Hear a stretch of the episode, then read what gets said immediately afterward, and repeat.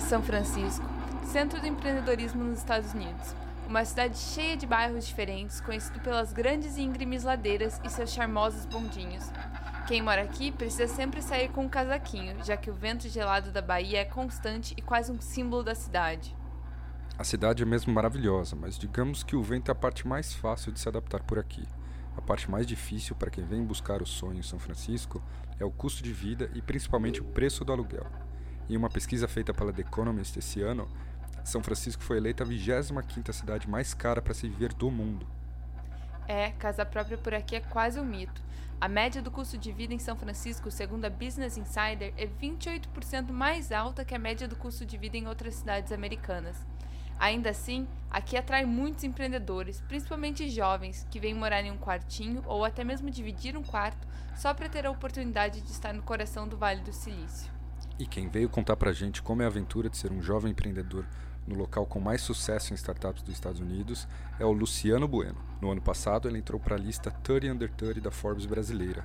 E o projeto que eu estou hoje, é, eu acho que a gente consegue ter um impacto. Eu sempre quis ter um impacto em alguma indústria. Isso é meio tópico falar, mas é assim, super verdade. Tanto é que senão eu poderia estar trabalhando em qualquer lugar e talvez recebendo muito mais do que eu recebo hoje. É, mas acho que tem alguma coisa ali que, cara, me move, que eu quero fazer. Eu sou o Rafael Amado. E eu sou Yasmin Grêmio e está começando mais um episódio do Brazucas no Vale. Esse é o Brazucas no Vale, um podcast de brasileiros para brasileiros sobre empreendedorismo, inovação e tecnologia no Vale do Silício. Hoje nós estamos em São Francisco com o Luciano Bueno, brasileiro de 27 anos que está na sua segunda startup na área têxtil. Não é só a segunda startup que ele tem, mas é a segunda vez que o Luciano vem para o Vale do Silício atrás desse sonho empreendedor. A primeira vez ele veio estudar e agora voltou para criar uma startup de biotecnologia que está desenvolvendo algodão em laboratório. Ô Luciano, como foi essa jornada que te trouxe para São Francisco hoje? Eu, bom, me formei em administração e aí fui trabalhar na, na Deloitte. É, trabalhei lá na Deloitte por três anos, auditoria, principalmente depois consultoria. Então, basicamente, eu via se os números batiam. É, e aí depois eu fui trabalhar num fundo de investimentos de Venture Capital, que eu fiz alguns dias de M&A, então compra e venda de empresa. É, o que foi, cara, um desafio muito legal. Foi o primeiro contato que eu tive com startup, né? Então, putz, Deloitte havia muita empresa grande, nem conhecia isso. Mas foi o primeiro contato que eu tive com startup. E aí, uh, lá eu comecei a aprender um pouco mais sobre esse mundo. E depois eu fui estudar na Draper University, uh, que é uma universidade que fica aqui no Vale do Silício. Então tem as tradicionais, né, Berkeley e Stanford, são super conceituadas. E as um pouco mais não universidades, tipo a Singularity e a Draper. E aí era um curso de empreendedores, então eles formavam empreendedores. Achei que tinha tudo a ver comigo, apliquei, consegui bolsa e tinha que decidir em uma semana o que fazer. E aí eu tinha o bônus do fundo em outras mãos. E aí eu decidi vir e foi uma das melhores decisões que eu fiz na minha vida. É, e lá eu comecei uma empresa que é a Horvat de nanotecnologia. E rodei essa empresa por três anos, então foi um, cara, altos, altos, baixos, altos, altos. É, foi uma experiência incrível é, e, e nesse meio tempo eu consegui muito reconhecimento bacana, então premiações, mídia, etc. Um, e aí o último deles, acho que o reconhecimento mais legal foi a Forbes 30 Under 30, que era um sonho que eu tinha e eu acho que por conta de todo esse histórico meu foi uma inspiração para eles. E eu, eu consegui fazer esse nome na revista, então super feliz. Você comentou que o seu primeiro contato com startups foi no mundo do trabalho, né? Você gostaria de ter tido um contato ainda na universidade? Como que você acha que poderia ser inserido essa, essa ideia empreendedor nas universidades brasileiras? Uhum. Eu acho que eu sempre tive que o empreendedorismo veio na minha vida por necessidade. É, então é, eu nunca tive o luxo de ter uma vida muito fácil, né? Então eu sempre tive que me virar para pagar meus estudos e tudo mais. Então, cara, já fiz um pouco. Não foi um empreendedor de startup, vamos dizer assim, porque eu não via coisas disruptivas ou com tecnologia, mas tinha que sempre que me virar. Dei aula, fui mambeiro, fiz de tudo é, para conseguir pagar os meus estudos na universidade e tal. Então, acho que essa veia um pouco já estava muito presente na minha vida. É, mas com certeza eu acho que é, as universidades elas estão um pouco mais defasadas, pelo menos no tempo que eu estudei, é, entre formar empreendedores versus formar empregados. É, então, eu acho que as universidades hoje formam muito empregados, né? Então a gente não está preparado para começar um negócio. Talvez isso esteja mudando um pouco. Eu acho que desde atividades na própria universidade ou os TCC serem formados de forma que você possa iniciar sua empresa com o TCC, acho que são boas iniciativas. E também o apoio dos professores e do próprio ecossistema, acho que ajudou bastante. Você, você buscou conhecimento na academia para ser um empreendedor? Você acreditava nisso? Por isso é porque para Draper? Ou foi mais um contexto de localização? Tá no centro do Vale do Silício, onde que respira o empreendedorismo e inovação. Como que foi essa escolha? Eu acho que foram três principais escolhas. Uma talvez por não acreditar, e aí é uma pode ser uma crítica pessoal, na academia. Por isso eu fui procurar instituições diferentes. então achei que poderia ser um lugar que eu aprenderia coisas que eu nunca tinha visto na faculdade e uma exposição diferente. Então isso foi uma primeira decisão, justamente por ser um conceito diferente, por ser um short term, é, desculpa, período curto, etc. Então, isso foi a minha decisão para ir para Draper. A segunda, Vale do Silício. Então, putz, todo mundo sonha né, em ter a oportunidade de ser exposto a isso. E o terceiro que seria televisionado. Então, teria a oportunidade de aparecer na TV americana, que é super legal. E como é, o programa estava sendo televisionado, provavelmente eles teriam os melhores speakers. Ah, então, falei, putz, é a minha chance de conhecer pessoas que talvez eu nunca teria conhecimento. Então, conheci o fundador do Airbnb, uh, fundador uh, do Lyft. Então, umas pessoas que, né, uma exposição gigantesca que eu só tive com, com essa oportunidade. Então, acho que essas foram as três principais. Você falou do curso ter sido televisionado e você teve bastante exposição na mídia, tanto que você saiu numa das revistas mais importantes do, do, empreendedorismo. Você acha que essa exposição que você teve foi importante no, no sucesso das suas empresas? É... Sucesso é uma coisa muito forte para falar, é, porque estamos tudo construindo, ainda tudo no início. É, eu acho que a mídia ela pode ser muito benéfica se você souber fazer uso dela. É, um exemplo, a gente teve uma exposição muito bacana com, com a outra empresa anterior, mas foi no momento errado, então a gente não estava pronto para vender. Então, putz, eu perdi muitos pre-orders, né? momento de pré-venda, etc. É, mas eu tive uma exposição. Então acho que a exposição tem que ser de forma não a vender o Luciano. Eu não tô nem aí para isso. Mas se isso fizer com que eu avance o meu negócio ou com que é, eu consiga, né, de certa forma, inspirar mais pessoas, etc., acho que isso é o principal. Então, se você combinar a exposição com exatamente o timing do teu negócio, eu acho que pode ser, com certeza, ajudar bastante. E saber vender o seu negócio, a sua ideia é uma parte importante, né? Quais seriam as suas dicas assim para se vender bem e conseguir uma exposição no momento certo? É... Eu lembro que eu acho que assim o, o treino e eu vou falar coisas que provavelmente todo mundo já sabe, mas o treino é, é assim primordial. Eu lembro que na minha primeira ideia, acho que com essa também a gente, eu faço pitch para todo mundo. Então, desde do cara que vou pedir café no Starbucks, eu, eu faço um pitch para ele.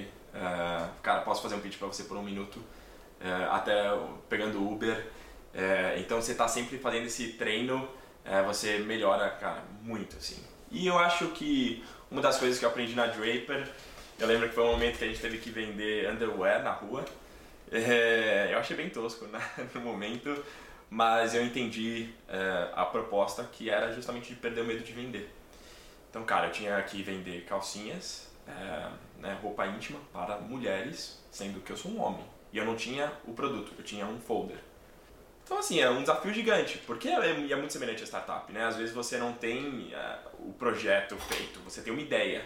É, então, e você vai vender para pessoas completamente desconhecidas. Então, acho que essa exposição, cara, foi um negócio que assim, virou uma chavinha na minha cabeça. E eu lembro que a minha primeira apresentação na Draper eu não conseguia falar. Assim, cara, eu não conseguia falar na frente das pessoas. É, e aí eu lembro que eles bateram palma pra eu né, conseguir falar de novo, etc. Cara, foi um treino de sete semanas, né, todos os dias, etc. Vendendo calcinha, etc. E aí é, eu acho que isso me ajudou bastante na questão de é, é falar em público, né. É, acho que teatro ajuda bastante, que eu fiz no passado, mas quando você vai falar de business, é um buraco um pouco mais embaixo. Antes da próxima pergunta, eu só queria explicar para quem está nos ouvindo algumas palavrinhas que você usou na última resposta. Pitch é uma apresentação rápida da sua ideia ou do seu negócio.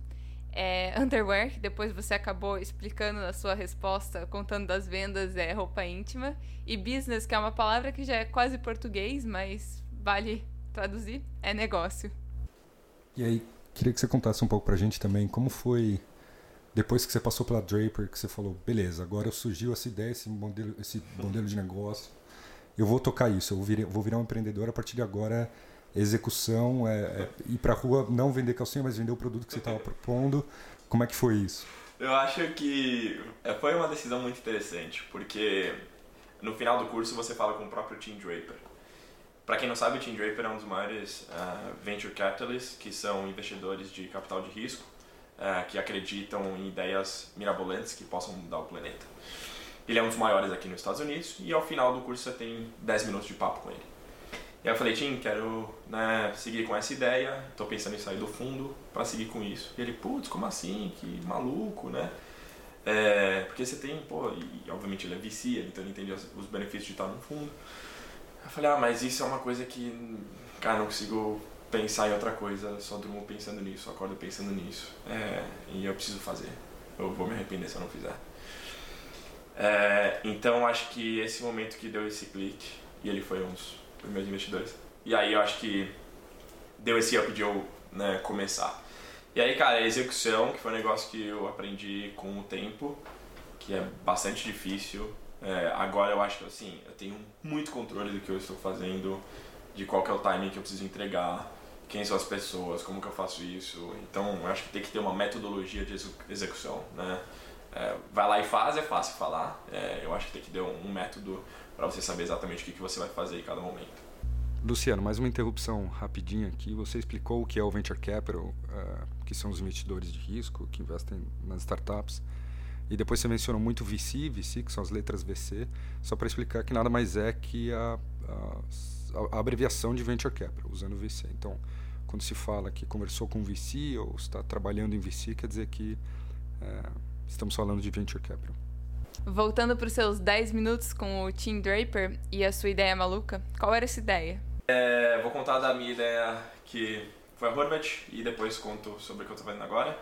A Horvat é uma empresa de nanotecnologia, então a gente.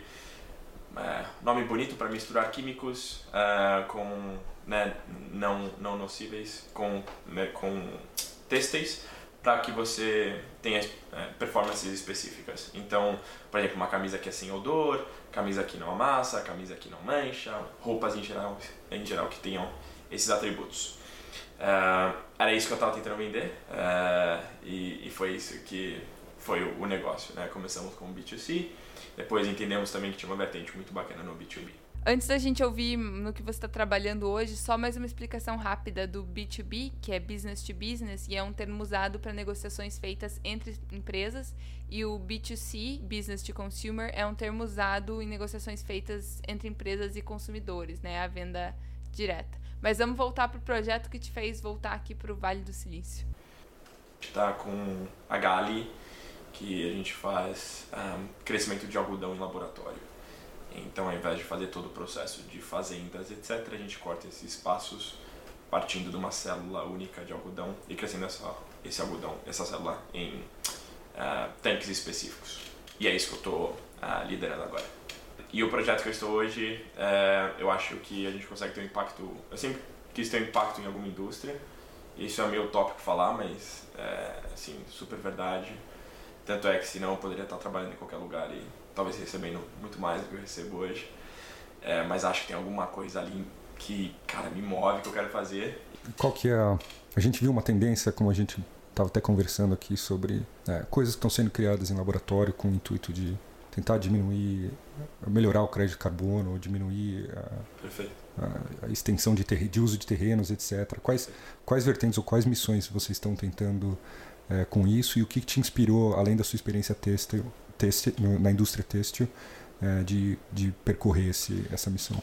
Cara, ótimas perguntas. Eu acho que, vou responder a segunda, eu acho que o que me inspirou foram as viagens que eu tive a oportunidade de fazer É, então eu fui para lugares, é, visitei China e Haiti, acho que foram os que mais tiveram impacto. E cara, como a gente é privilegiado. É, é assim, e, e, apesar do, do mercado têxtil ter um, um fator importante na economia, você tem o mercado têxtil bom e o mercado têxtil ruim. Né? E eu tive exposição aos dois. E eu vi é, é, a bagunça que o mercado causa e a injustiça. Então isso foi uma das minhas principais vertentes. É, e aí eu comecei a entrar mais a fundo nisso. E, e aí eu vi, fui atrás de, putz, como que é o algodão, né? O que, que custa fazer? E aí eu vi que gasta água pra caramba, putz, 20 mil litros a cada quilo produzido. Isso equivale a, sei lá, 10 mil pessoas tomando água todos os dias. É, é, você usa mais de 2 mil, 3 mil químicos para a produção desse algodão. Ah, pessoas morrem em plantações. Um, e a gente nem tem noção disso. A gente compra a camiseta 10, 20 dólares com o branding e ok. E, e eu achei isso um, cara, um absurdo. E, e, aí eu comecei a tentar entender essa tendência de uh, crescimento em laboratório. Agora, voltando um pouquinho que você falou antes, que você poderia estar trabalhando em outra coisa e ganhando bem mais, eu acho que as pessoas têm muito essa ideia do empreendedor milionário, né? É, eu queria que você contasse um pouquinho do seu dia a dia e de como é ser um empreendedor na segunda empresa já.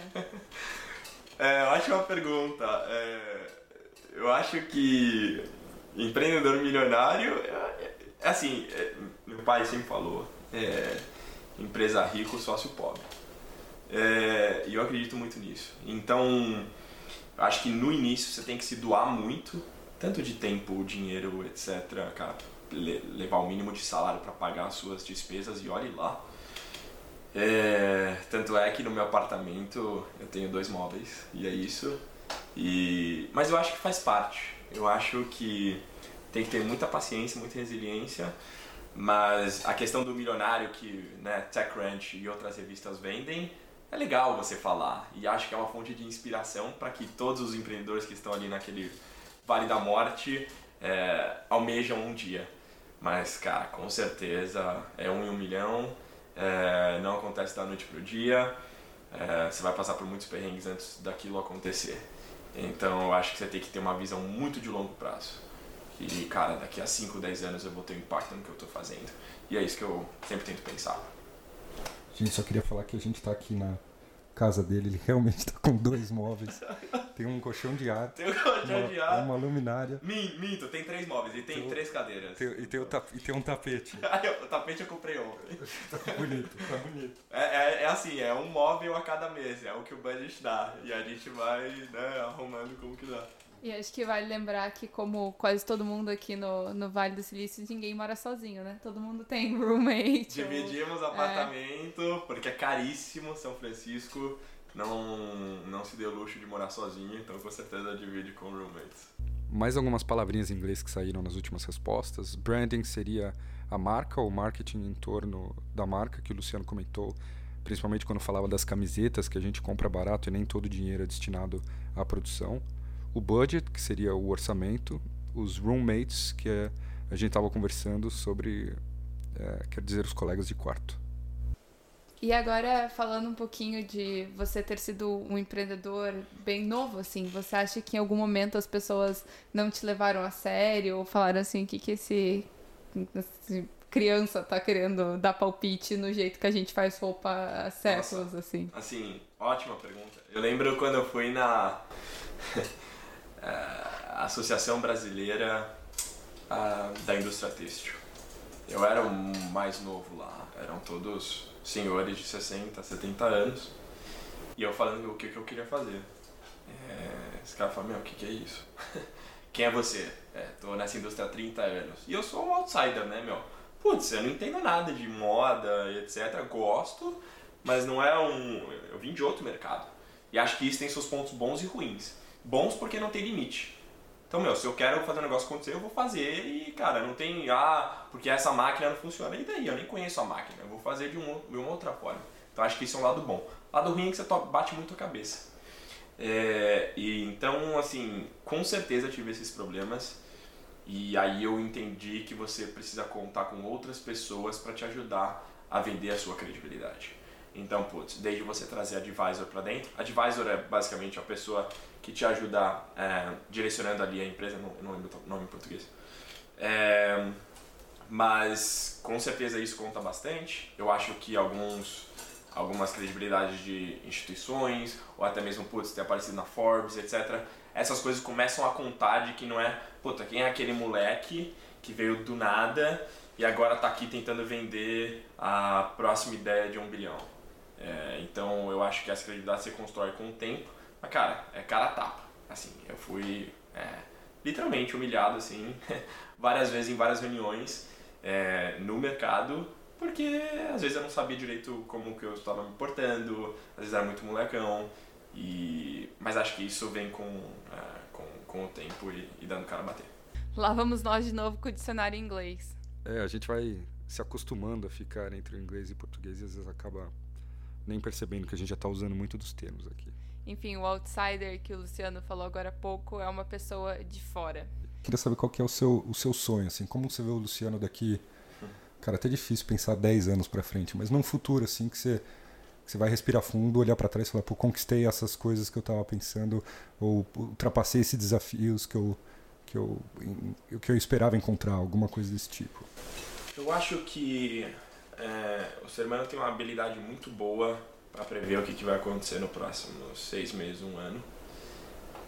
E uma habilidade péssima para prever o que vai acontecer em 10 anos. É, Dito isso, eu tenho uma visão muito clara do que eu quero fazer. É, quero fazer da Gali um sucesso absoluto, tanto em termos de, obviamente, retorno para investidores e etc., mas eu acho que muito mais para a sociedade. Então, de, cara, imagine daqui a, sei lá, 30 anos, 20 anos, os meus filhos ou netos no futuro falarem, cara, que engraçado, a gente crescia algodão ou qualquer coisa é, no campo, né? Olha que louco. e agora a gente consegue crescer em laboratório, consigo fazer aqui no meu, na minha sala.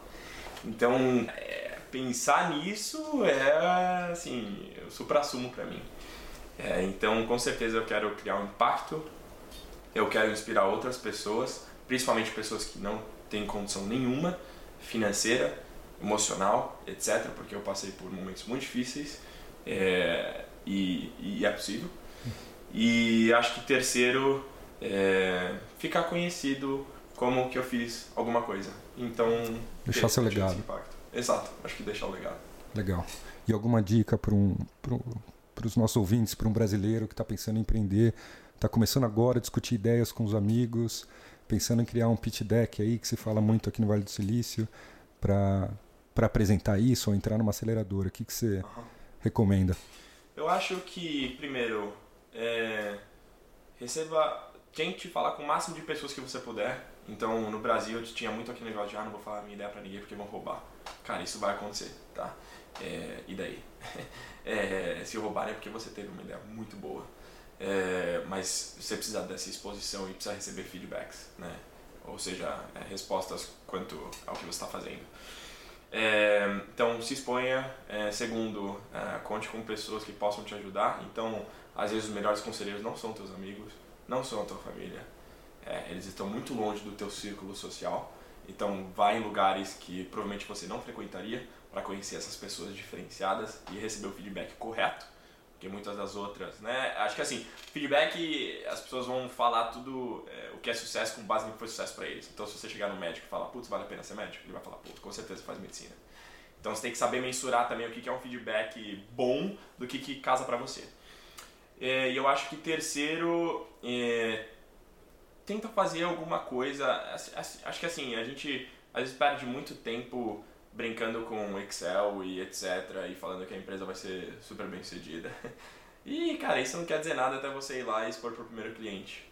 É, então, vejo isso é super comum e provavelmente muita gente fala disso, mas muita gente trabalhando no pré antes de ter apresentado. Cara, eu fiz completamente o oposto nas duas empresas. Eu fui apresentar antes para os clientes. E aí eles falaram, cara, a gente está procurando por isso. A gente paga tanto. Falei, bom, beleza, agora eu acho que eu tenho um business. É, provavelmente nem todos os business são assim, Nem todos os negócios são assim, mas eu acho que isso é uma dica é, super valiosa também. Luciano, acho muito legal isso que você falou agora e combina muito com o tema do nosso primeiro episódio aqui no Brazucas no Vale, que foi a entrevista com a Sara Aragão, que ela comentou que ela achava muito importante para o empreendedor começar antes de estar pronto. E eu sei que você explorou muito bem esse conceito e o conceito do MVP que a gente fala, o MVP. Então conta um pouco para gente mais sobre esse conceito, como você conseguiu aplicar isso nas suas startups, nos seus modelos de negócio. É, MVP é, é mínimo produto viável, então é basicamente aquilo que você consegue provar que a sua ideia faz sentido e as pessoas pagam por isso. Então na Draper eu aprendi muito que você não tem uma ideia até alguém tirar o dinheiro do bolso e te dar. É, então, ah, eu tenho né, pessoas que estão interessadas, esquece. Se não te der o dinheiro, você não tem nada. E aí eu lembro que, né, e, e, eu queria combinar esse negócio de nanotecnologia, porque a gente foi exposto a tecnologias aqui, blockchain, etc, que eu nunca tinha ouvido falar, e nanotecnologia era uma delas. Eu falei, cara, como que eu vou fazer um negócio desse funcionar? E aí eu, eu vi que no mercado, no Walmart, vendia aqueles sprays um, que você passa quando você vai fazer acampamento, que resiste à água. Falei, cara, é isso aí. Vou pegar esse spray, esparramar na minha camisa e vou ter o, né, o, o resistência à água, resistência a manchas, etc. Foi isso que eu fiz. Então fui lá no Walmart, comprei, paguei, sei lá, 10 dólares. Coloquei na camisa, sprays, a camisa ficou dura, que nem uma pedra. É, mas era MVP, né? Eu tava mostrando a proposta. E aí eu lembro que apareceu a oportunidade de ir no Silicon Valley Fashion Week. Que era o primeiro Fashion Week que estava acontecendo no Vale do Silício. Falei, cara, é isso mesmo. Me inscrevi, mandei pros caras, falei o que, que eu tinha. Eu nem tinha nada na época. É, mas ia conseguir construir. E aí eu, eu falei, vamos, beleza, vem mostrar aqui. E aí eu fui lá, a camisa, cara, tecido horrível, uma droga. Mas o conceito funcionou. Ele derrubou água, putz, funcionou. Aí derrubou Coca-Cola, não funcionou. Eu falei, não, peraí, que daqui a duas semanas eu vou ter o produto uh, final. E aí, nessas duas semanas, cara, eu fiz o possível e impossível é, para achar alguma coisa semelhante. É, mas aí a gente consegui, acabou conseguindo apresentar. Eu lembro que che, chegou a ter sido umas, um dia antes. Cara, eu tive que ir atrás de uma costureira, eu tive que, eu tive que ajudar a arrumar a loja dela porque ela não queria fazer, porque era só uma camisa, ela fazia normalmente em produção. Enfim, é, fiz um monte de coisa e acabou que deu certo. Putz, algumas horas antes da gente ter o produto, a gente foi lá, apresentou e, cara, ali eu vi que tinha aderência. Então, acho que é muito isso, né? Você fazer com o que você tem. Não esperar, ah, vou precisar de 100 mil reais, 100 mil dólares para alcançar algum produto. Obviamente, algumas coisas são mais difíceis. Eu acho que o que a gente está fazendo agora é um pouco mais difícil. Mas também, eu acho que você tem que fazer sempre com o mínimo possível e atingir o máximo de resultado. Que história, hein? Eu estou imaginando aqui o desespero de vocês de ver o tecido chegar um dia antes. Muito obrigada, Luciano Bueno, por ter topado participar do Brazucas no Vale.